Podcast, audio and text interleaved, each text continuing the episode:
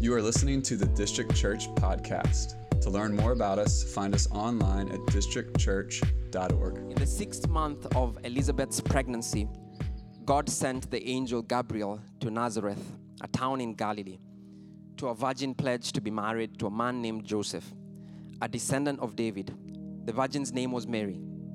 The angel went to her and said, Greetings, you who are highly favored. The Lord is with you.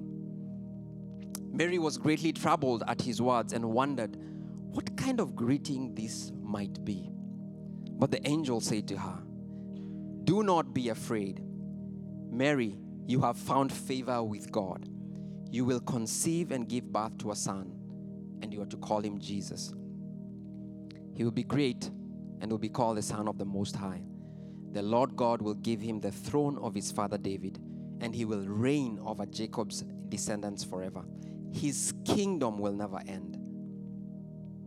How will this be? Mary asked the angel, since I am a virgin. The angel answered, The Holy Spirit will come on you, and the power of the Most High will overshadow you. So the Holy One to be born will be called the Son of God. Even Elizabeth, your relative, is going to have a child in her old age. And she who was said to be unable to conceive is in her sixth month. For no word, I repeat, for no word from God will ever fail. I pray someone will grab that and run with it. For no word from God will ever fail. I am the Lord's servant. Mary answered, May your word to me be fulfilled. Then the angel left her. God, I want to pray those words in verse 37 and 38 that your word will never fail. Thank you for your servant, Pastor Amy. Thank you for the word that you've given her, that you have deposited in her heart. And Lord, I pray that this word will find fertile ground in our hearts, that we will be receptive to what you have to say to us, and that, Lord, your word will be fulfilled in our lives.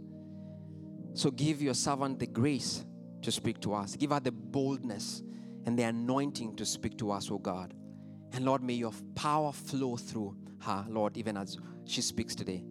And that, Lord, that word will bear fruit in due season because your promise is that your word will never return to you void, but it will accomplish the purposes that you've sent it forth. So, because of that, we say thank you and we pray this in your mighty name. And all God's people say, Amen and amen. amen. God bless you. Amen. You may be seated. Well, good afternoon, everyone. Happy New Year. Wait, what? Yes, today is the beginning of the new year. It's the first day of Advent. And in the church calendar, the first day of Advent is actually the new year. So, pressure's off. It's already started. The new year is here. Um, I will ask you to bear with me. I've been suffering with a sinus infection all week, so uh, the devil was trying to get in the way of this message, but we're not going to let that happen. So here we are. Um, I'm really glad that you've joined us for this first Sunday of Advent as we anticipate the coming of Christ over the next uh, four weeks. Last week, student director Jensen Metcalf kicked off a new series called The Coming of God. And Jensen shared that the Advent begins the church calendar year by looking towards the end of time. Um, most people believe that Advent is focused on the first coming of Jesus, the Christmas story. However, the next four weeks are just as much about the second coming of Christ as they are about the first. So, as we journey together over the next four weeks, reflecting on the coming of God, we're going to look forward and we're also going to look backward. We look forward to the second coming of Christ, and we look backward to see all the signs that the Lord has given for his coming and ultimate restoration of all things to himself. Now, in the beginning, God created the heavens and the earth. And yet, before the beginning, there was God. Before the creation of the world, God existed. He is everlasting. He's the Alpha and the Omega, the beginning and the end.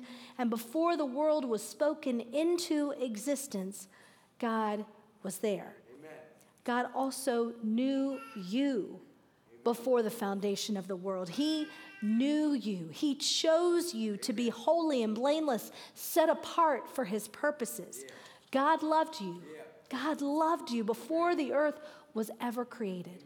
It's nuts. It's mind blowing. It's, it's not something that we can fully comprehend.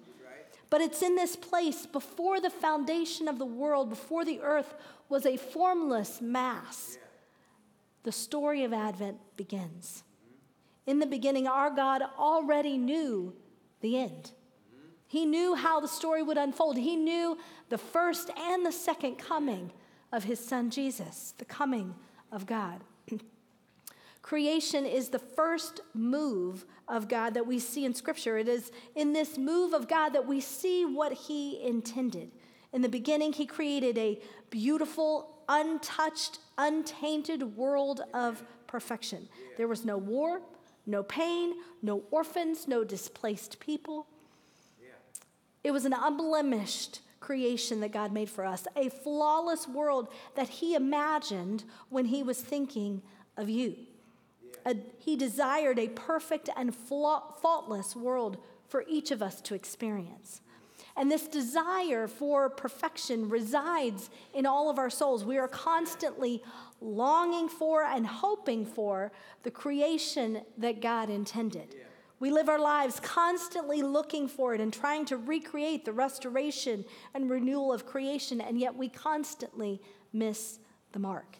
It's why we crave vacation or we love to travel. It's why we're fascinated by things like Earth Fervor on Instagram, if you know the account. So, what happened? If this was God's plan all along and it was our longing and it is our longing and our desire, how did we move from a flawless and perfect world to where we are today?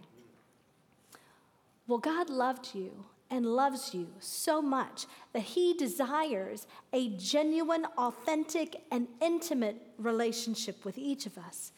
We were created in God's image, and he gave us free will, autonomy, a mind of our own to choose to be in relationship with him Amen. or not.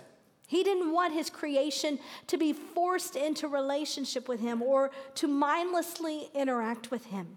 He desired and still desires a real, tangible, mutual relationship with us. And in Genesis, when God created Eve from Adam's rib, she was blameless, mm-hmm. faultless, walked naked and unashamed with the Lord and with Adam in the Garden of Eden. And now, if this were a play, the script would say, Enter Satan in parentheses. The serpent, the adversary, the devil, the enemy of the Lord came onto the scene and he tempted Eve and he questioned what God said to her and to Adam. And using his very own playbook of deception, lies, dangling the world, power, and knowledge in front of her eyes, he tempted Eve and using her own free will and autonomy, she gave in to temptation. And Adam joined her. At once, their eyes were opened, and shame set in, and curses were handed out. The world was no longer untainted, pure, and holy. It was now broken, dark, and separated from God. For Eve, the first mother of the world, pain in childbearing and in giving birth would be severe. This was the curse placed, up her, placed upon her and placed upon all women from that point forward. This specific curse is significant because when you look back, before sin entered the world in Genesis 1 28, we see that God blessed them, Adam and Eve, and said to them, Be fruitful and increase in number, fill the earth and subdue it. In God's perfect world, He gave the mandate to be fruitful and multiply, which comes in conflict with the curse of pain in childbirth that has now been placed on all women. Now, every woman knows that pain in childbirth is just a small part of this curse. The curse in each woman's life actually starts when a woman hits puberty and menstruation begins. Every single month, women endure the loss of blood, the loss of energy, the loss of dignity, the loss of sanity as hormones bounce around all over the place. In addition, many women experience extreme cramps every single month as this curse truly takes hold of our lives. Then the curse continues with things like ovarian cyst, endometriosis, and fibroids, which often lead to extreme pain and sometimes infertility. The curse brought about brokenness and pain in what should be the most sacred, beautiful moment of creation the bringing in of new life. When God imagined me before the foundation of the world, He did not imagine a woman who would have severe cramping monthly that would often lead me to be curled up on the floor and pass out in pain. He did not imagine that I would have a grand mal seizure and emergency surgery when I was 19 years old to remove a bleeding ovarian cyst. Before creation was spoken into existence, God did not imagine that I would not be able to get pregnant and give birth to biological children. He also did not hope for me to one day plead with a doctor at the age of 41 to please take the pain away through a hysterectomy which was quite extensive because of all, all the damage inside my body. When I was a thought in God's mind before the creation of the world, He did not plan for my body to experience the turmoil and challenges that it has. But when sin entered in, into the world, it brought about great destruction, struggle, and death. And we bear witness to the evidence of this sin throughout Scripture. We see that bread is scarce, kings are corrupt, brothers murder brothers, and women are barren. Yeah. And this last sign of sin, barren women, is prevalent throughout the Old Testament, not only as a sign of sin's effects, but also as one of the primary symbols that God is at work to reverse Eve's curse.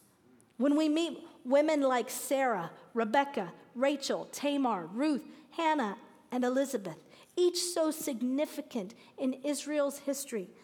They are either barren or without the hope of children. Sarah, Rebecca, Tamar, Ruth are women who carry the generational line to Jesus, the Messiah. And then we have Elizabeth from today's text who bears witness to the Messiah with her baby, John the Baptist, in her womb, who is the first to acknowledge the presence of the Lord. God, the creator of life, brings hope and new life where there is hopelessness and death. In each of these women's lives, there is a miracle moment when they all get pregnant and they give birth. One of the most important signs of the coming kingdom of God is the reversal of barrenness. It represents not only life from death, but specifically the coming seed of the Messiah who will crush death and the serpent forever, just like we see portrayed in the art image for this week's sermon, where the serpent surrounds Eve and yet Mary, carrying Jesus in her womb, crushes the serpent's head. In Genesis 3:15 when God curses the serpent, he speaks prophetically over him. I will put enmity between you and the woman, and between your offspring and hers. He will crush your head, and you will strike his heel. God declared that it would be through Eve's offspring and the miraculous virgin birth that Jesus would ultimately have victory over the serpent, crushing his head. And when sin entered the world, the curse of infertility, pain, and suffering, not just in childbirth, but in every sphere of humanity, entered the world as, as well. Sin brought about curses like infertility and debilitating conditions through entities like Freemasonry and witchcraft, whose beliefs and initiation rituals speak curses over women's fertility. Sin created orphans, poverty, racism, abortion, injustice, refugees, and war. Sin brought about the need for adoption, for foster care, for humanitarian aid, and peace talks. At creation, God did not imagine me in my struggles or you in your pain. That was not his plan for me or for you. But he knew them Before creation, he knew what we would endure. He knew what we would have to go through. And his heart breaks and he grieves with tears for all the pain that you and I and others around the world have had to go through and continue to go through as a result of sin entering the world. So, how do we persist or keep going when the world is so bleak and dark and desperate? How do we keep moving forward and hold on to hope? The story of Christmas is the glimmer of hope. It is a sign, a sign that points to redemption and restoration. It is the beginning of a solution to the pain and suffering of this world. It is a light breaking through the darkness of a lost and broken world. And our scripture for today, our story starts with Elizabeth and Zechariah. Scripture says that they were childless because Elizabeth was not able to conceive, and they were both very old. Similar to Abraham and Sarah and some of the other women I've already mentioned, God was ready to give a sign of redemption through miraculously allowing these women, presumed to be barren, to get pregnant in their old age. He was getting ready to do a new thing. Have you ever been in the middle of something terrible or horrific and there's a glimmer of hope? There's something that brings you joy or makes you smile or laugh. Well, I've been following the news from Israel and Gaza quite closely. Since I have taken teams from our church there and I plan to take teams in, the, in May, I've been in, entrenched in the news, in the stories, and I've been entrenched in prayer. It's a place and a people whom I've grown to deeply love. There's so much devastation, pain, death, and darkness surrounding the events of October 7th in Israel and the following and continued siege in Gaza. And while we were grateful for a seven day truce, it's not enough. We certainly know that it's not resolved yet. However, in the midst of thousands of children and families who have been killed and displaced, there have been moments of hope. There have been scenes of children still full of life and laughter, displaced families creating makeshift stoves over uh, a fire to prepare traditional meals. One father of three traveled eight hours in a wheelchair under continual bombing just to make sure his four month old son could receive his vaccinations. Another father pushed his son for five hours through the rubble in a wheelchair because his son's leg had just been amputated and they didn't want to miss the appointment with the doctor. Amen. We've seen Israelis and Palestinians unite together across lines of nationality and race to pray and cry out and support one another. And most recently, we've seen beautiful reunions as the release of many hostages and those placed in Israeli prisons, mostly women and children, return to their families. Glimmers of hope in the middle of war, glimpses of light in such utter darkness, and moments of peace in the midst of chaos and destruction. This is what Advent, and particularly the story of Jesus' birth and Christmas, is all about a glimpse of hope and a glimmer of joy in the midst of pain and suffering. A miraculous sign pointing to God doing a new thing and ushering in the kingdom of God.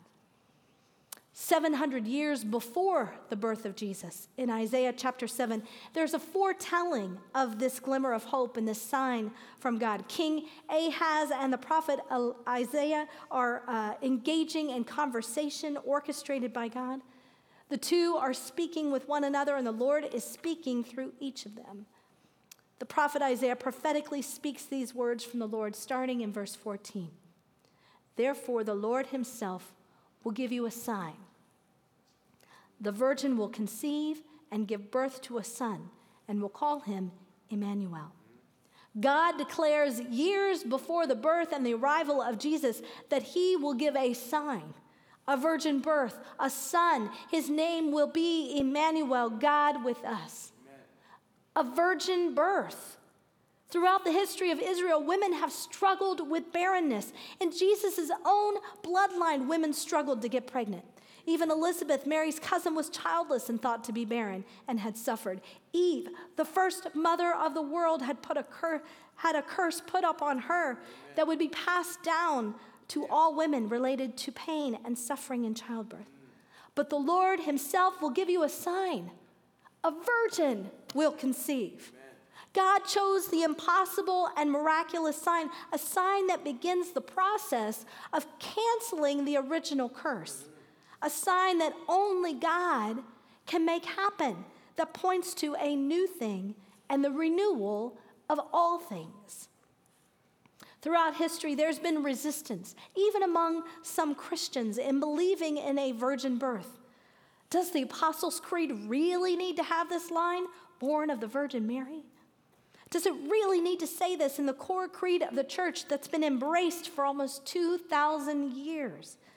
But when we understand the grand story revealed in Scripture, we begin to see the centrality of the virgin birth as a part of God's redemptive plan. It is and is meant to be a unique occurrence. As I've already mentioned, there are a number of miraculous births where women beyond the age of childbearing were miraculously given the opportunity to have children, but there's no precedent for conception without a human father. There are many things that I could say and have been said about the case for a virgin birth, but suffice it to say that we serve a God who is all about the miraculous. Amen. He's really into miracles. Amen. He takes the ordinary and makes it extraordinary and unexplainable. Excuse me. The virgin birth points to Christ's deity and divinity, which sets Jesus apart from every other human who ever lived or ever will live. It's a miraculous mystery that requires faith to believe. Jesus' birth, the first coming of God, of God, a sign of the coming of the kingdom. It's a glimpse in the darkness. Jesus is God in the flesh, the only perfect human to ever walk on this earth. And Jesus' birth is the inauguration of the kingdom of God. Which means that even though there is still brokenness in the world, there's still war, suffering, and desolation, we now have hope. In the darkness that surrounds us, we now have the light of Christ that shines, and the darkness will not overcome it. God brought a miraculous sign of hope through the virgin birth and the life of Jesus. when God brought Jesus into the world through Mary, it was a miraculous moment. After a long span of silence, God had not spoken to the people of Israel for nearly 400 years. All the while, the brokenness, desperation, darkness, and death of the world persisted. The need for hope and for redemption was palpable. God's choice for this sign was unassuming, humble, and understated. Well, at least from the outside looking in. He chose a poor teenage girl, not the likely suspect. Now, for Mary, this encounter from the angel was not unassuming or understated. She's going about her daily life. An angel shows up out of nowhere, tells her not to be afraid, and that she's highly favored, that she will conceive through the Holy Spirit and give birth to the Messiah. It seemed like a conversation that may have lasted about three or four minutes, and Mary's like, I'm in. Can you even imagine? I mean, I've been to Nazareth, though I think that I should be able to envision it a little bit more, but it seems unfathomable. And yet, even in this miracle birth, even in the impossible being made possible, it is still just a sign of what is yet to come. It, po- it, points to the reversal of barrenness once and for all. It gives nod to that curse being broken. However, I can almost guarantee to you that even though Mary conceived through the Holy Spirit, she still had labor pains during childbirth without an epidural and in meager conditions. And her pain was not just contained to giving birth, she was a pregnant, unwed mother in, the cult, in a culture where that was completely forbidden. Prior to a dream from the Lord, Joseph planned to quietly divorce her. She must have felt, felt the pain and emotional desolation of loneliness and fear in the midst of carrying the Messiah. The birth of Jesus ushered in the kingdom of God. The life, death, and resurrection of Jesus made redemption possible. However, darkness still rules and reigns on this earth. Infertility still exists, and labor pains still persist. The birth of Jesus was a sign of the kingdom of God, but we are still waiting for the second coming and the renewal of all things. The first coming of Jesus is absolutely glorious and even unfathomable, but it is still only a sign pointing to the moment when God will make all things right. The sign that God is using now in 2023 to point to the second coming of Christ, the redemption of the world, and the kingdom of God is the church.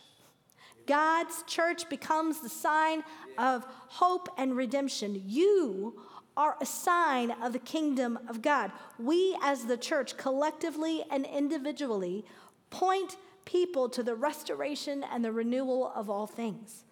A day when there will be no more suffering and no more pain. Amen. So, how do we practically point people to the second coming of Christ? How do these signs impact our lives today? How do we cling to hope in the midst of so much darkness? When we rally together to surround and help one refugee family as a life group here at the district church, like Mark and Jackie Sawyer's life group, along with others, it will scarcely make a dent in the vast, extensive crisis of 117.2 million refugees or displaced people throughout the world. We may have some skeptics among us who say, one family, is that all? What good will that do? But it is a sign. It is a hidden, but nonetheless tangible sign of us building for the kingdom of God to break through. This sign, this glimmer of hope, this light in the darkness is what the birth of Jesus is all about. When we have weekly worship services and share a meal with those in recovery at Samaritan Inns, it's a sign of the kingdom of God. When we surround a family fostering children through DC 127 to support the children and the adults in that situation, it's a sign of light breaking through the darkness. Did the birth of Jesus make everything right immediately? Did the angels sing glory to God in the highest, and all of a sudden the poor um, teenage shepherds had all the money and the resources that they needed? Did Herod, king of Judah, get wind of Jesus' birth and have a change of heart, refraining from the order to kill and slaughter all baby boys two and under in the vicinity of Bethlehem? Amen. No. Very little was made right with the socioeconomic and political conditions of the world with the birth of Jesus. But in the spiritual realm, things were lit. Things were shifting in the spiritual realm from one era of glory to another era of glory. Glory upon glory. The kingdom of God was invading earth. Heaven was coming down to be among us. It was a sign of God's ultimate plan. Elizabeth had a baby in her old age. Mary conceived through the power of the Holy Spirit. Joseph had a dream from an angel of the Lord that shifted his heart. The shepherds saw angels. It's all incredibly miraculous. Some would even say unbelievable. And yet, it's all a subtle, understated, and humble sign pointing to the kingdom of God, pointing to the coming of God and the hope of redemption for a dark and lost world. Mary was the one who knew the sign better than anyone. She was intimately acquainted with the sign from the Lord. Although young and poor, Mary was the first disciple of Jesus, the first person to follow him. Amen. Mary said yes to Jesus as the Messiah before anyone else. She willingly sacrificed her body and her reputation to bear the Savior of the world. Mary carried the hope for the world in her body, and through the power of the Holy Spirit, she gave birth to redemption so that the world might be redeemed and reconciled to God through Jesus. May we all live our lives like Mary, the first disciple, willing to risk it all, to give of ourselves fully to the purposes and plans of God. After the angel told Mary that she would conceive, the angel also informed Mary of another sign from the Lord that her cousin Elizabeth would have a child in her old age. So after this visitation from the angel, you better bet Mary quickly travels down to a town in Judea where uh, Elizabeth and Zachariah lived. I'm sure one of her main goals was to see if everything that the angel said was true. Upon her arrival, scripture says when Elizabeth heard Mary's greeting, the baby leaped in her womb, and Elizabeth was filled with the Holy Spirit. In a loud voice, she exclaimed, Blessed are you among women, and blessed is the child you will bear. But why am I so favored that the mother of my Lord should come to me? As soon as the sound of your greeting reached my ears, the baby in my womb leapt for joy. Blessed is she who believed, who has believed that the Lord would fulfill his promises to her. Elizabeth, formerly childless and barren, now several months pregnant, and Mary, a pregnant virgin who conceived by the power of the Holy Spirit, encountering and affirming the coming Messiah together. It's all quite mysteriously unimaginable and yet quite ordinary. Two pregnant women exchanging stories and exchanging the miraculous encounter with God on high. Elizabeth's response, without Mary saying a word, was pretty incredible. The Holy Spirit gave her a word of knowledge to let her know what was up. Because it wasn't as if Mary sent a, you know, a text or a telegram ahead of time to say, hey, this is what's happening with me. The natural and the ordinary colliding with the miraculous power of God naturally supernatural. This is what living with the sign of the coming Christ looks like. As followers of Jesus, we carry within us the power of the Holy Spirit as we walk through an ordinary world, encountering evil and darkness, and yet ushering in the power of God. It's an extraordinary experience. We each have the opportunity to be a sign of the coming Christ through the power of the Holy Spirit. God still wants to do miracles today in you and through you as a sign of his power and his kingdom. At the end of Mary's encounter with Elizabeth, she breaks out into song. And her song speaks prophetically about what the birth and the life of Christ will bring. His mercy extends to those who fear him from generation to generation. He has performed mighty deeds with his arms. He has scattered those who are proud in their inmost thoughts. He has brought down rulers from their thrones, but he has lifted up the humble. He has filled the hungry with good things, but has sent the rich away empty. He has helped his servant Israel, remembering to be merciful to Abraham and his descendants forever, just as he promised our ancestors. Amen. This is a call for each of us to walk in the power of the Holy Spirit as a sign of the kingdom of God. We are to extend mercy, to seek the Holy Spirit's power, to see God do mighty deeds, to partner with the Lord, to see those who are humble raised into high places, and to help those who are hungry be fed during this Advent season as we sit in the hope of Christ, surrounded by darkness and suffering, longing for the second coming of Christ.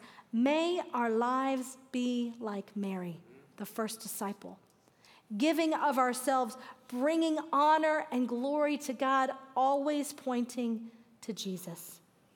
May we embrace and intimately get to know the Savior of this world.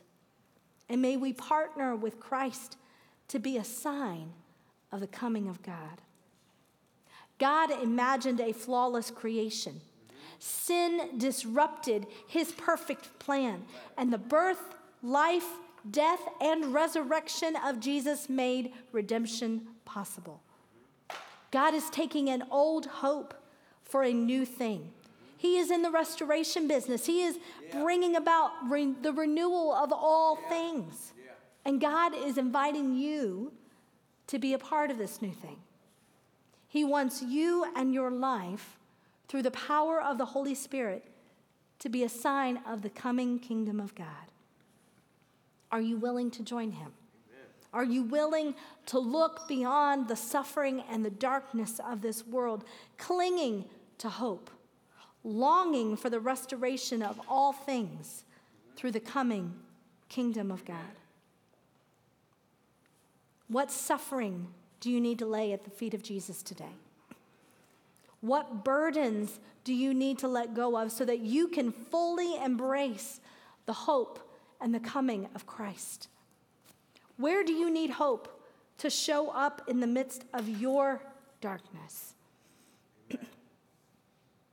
now, if you are a woman here today, and any of the things that I mentioned about the original curse resonated with you infertility, severe monthly cramps, disease, anything else related to the curse from Genesis 3. In a minute, I'm going to ask you to stand right where you are. And we are no longer going to let the shame of that curse or the effects of that curse dominate our lives. I want you to stand as a sign declaring that God's power is bigger than your pain or your issues. God's doing a new thing, and we're not going to let the curse of Genesis 3 define our lives.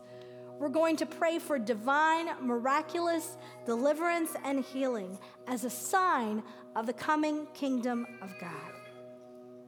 So, ladies, if any of this today resonated with you, I want you to be bold and I want you to stand as a declaration that the enemy will not have a foothold. The, the, we're going to kick the devil in the teeth. I want you to stand right now, standing with me, declaring that the curse of Genesis 3 is not going to have its hold on any of us. If you're standing near one of these women, I just want you to extend a hand. Um, if you know them well, you can place your hand on their arm or their back, and we're going to pray together. God, we approach your throne, your holy, righteous throne, and we declare today that we will stand on your promises, we will stand on your truth, we will stand on your righteousness today. And we will say that the curse of Genesis 3 will no longer have bearing over any of the bodies represented in this room today, Lord. All of these women standing, declaring boldly, we will not let Genesis 3 define us. We will not let the curse that Eve has passed down to all of us define our life today. We will allow you, Jesus, to have the final word. We will allow your power to bring about healing we will allow your power to bring about deliverance from our bodies. So, God, wherever there has been the curse of infertility, we cancel it right now in Jesus' name. We say, You are gone. Wherever there has been extreme pain or severe issues, God, we cancel all of that right now in Jesus' name. We declare that you have the final say, that you have the healing power, that you can deliver our bodies from the bondage that we have been in that you are a light in the darkness, and the darkness will not overcome you, Jesus. And God, we just pray right now, we just pray con- complete healing over these bodies. We pray complete redemption. We pray that there would be births coming out of this moment because of your powerful healing in people's bodies. We pray that pain would be gone in Jesus' name, all as a sign of your kingdom coming, all as a sign that points to you, Jesus, having ultimate power and authority over all things. And so we declare today, today, in this moment, that there will be miracles happen, that there would be testimonies of healing, that there would be testimonies of your power at work, God. We declare that today. And we say that Genesis 3 will no longer define us. Only you, your resurrection, your blood, your blood defines us today, Jesus. Nothing else. We surrender our lives to you. And we thank you in advance, God. We thank you right now for all the miracles that you will bring about. We thank you for the healing that you're doing. We thank you for the deliverance that you're making happen today in Jesus' name. We just thank you, God. We thank you, Lord. We praise you, Lord. I pray that everyone in this room would see themselves as a sign of the kingdom of God, that we would rise up as a church body to point to you, Jesus, as the, the, rest, the restorer of all things. You are in the restoration business, like you are going to renew all things. God, help us be a church that rises up and points to you, making all things new, God. May we all carry that mantle. May we all stand in your power today, God. We love you, Lord. We thank you, God, for what you're doing, that you're doing a new thing, an old hope for a new thing. God, praise you, Lord. We thank you, Lord.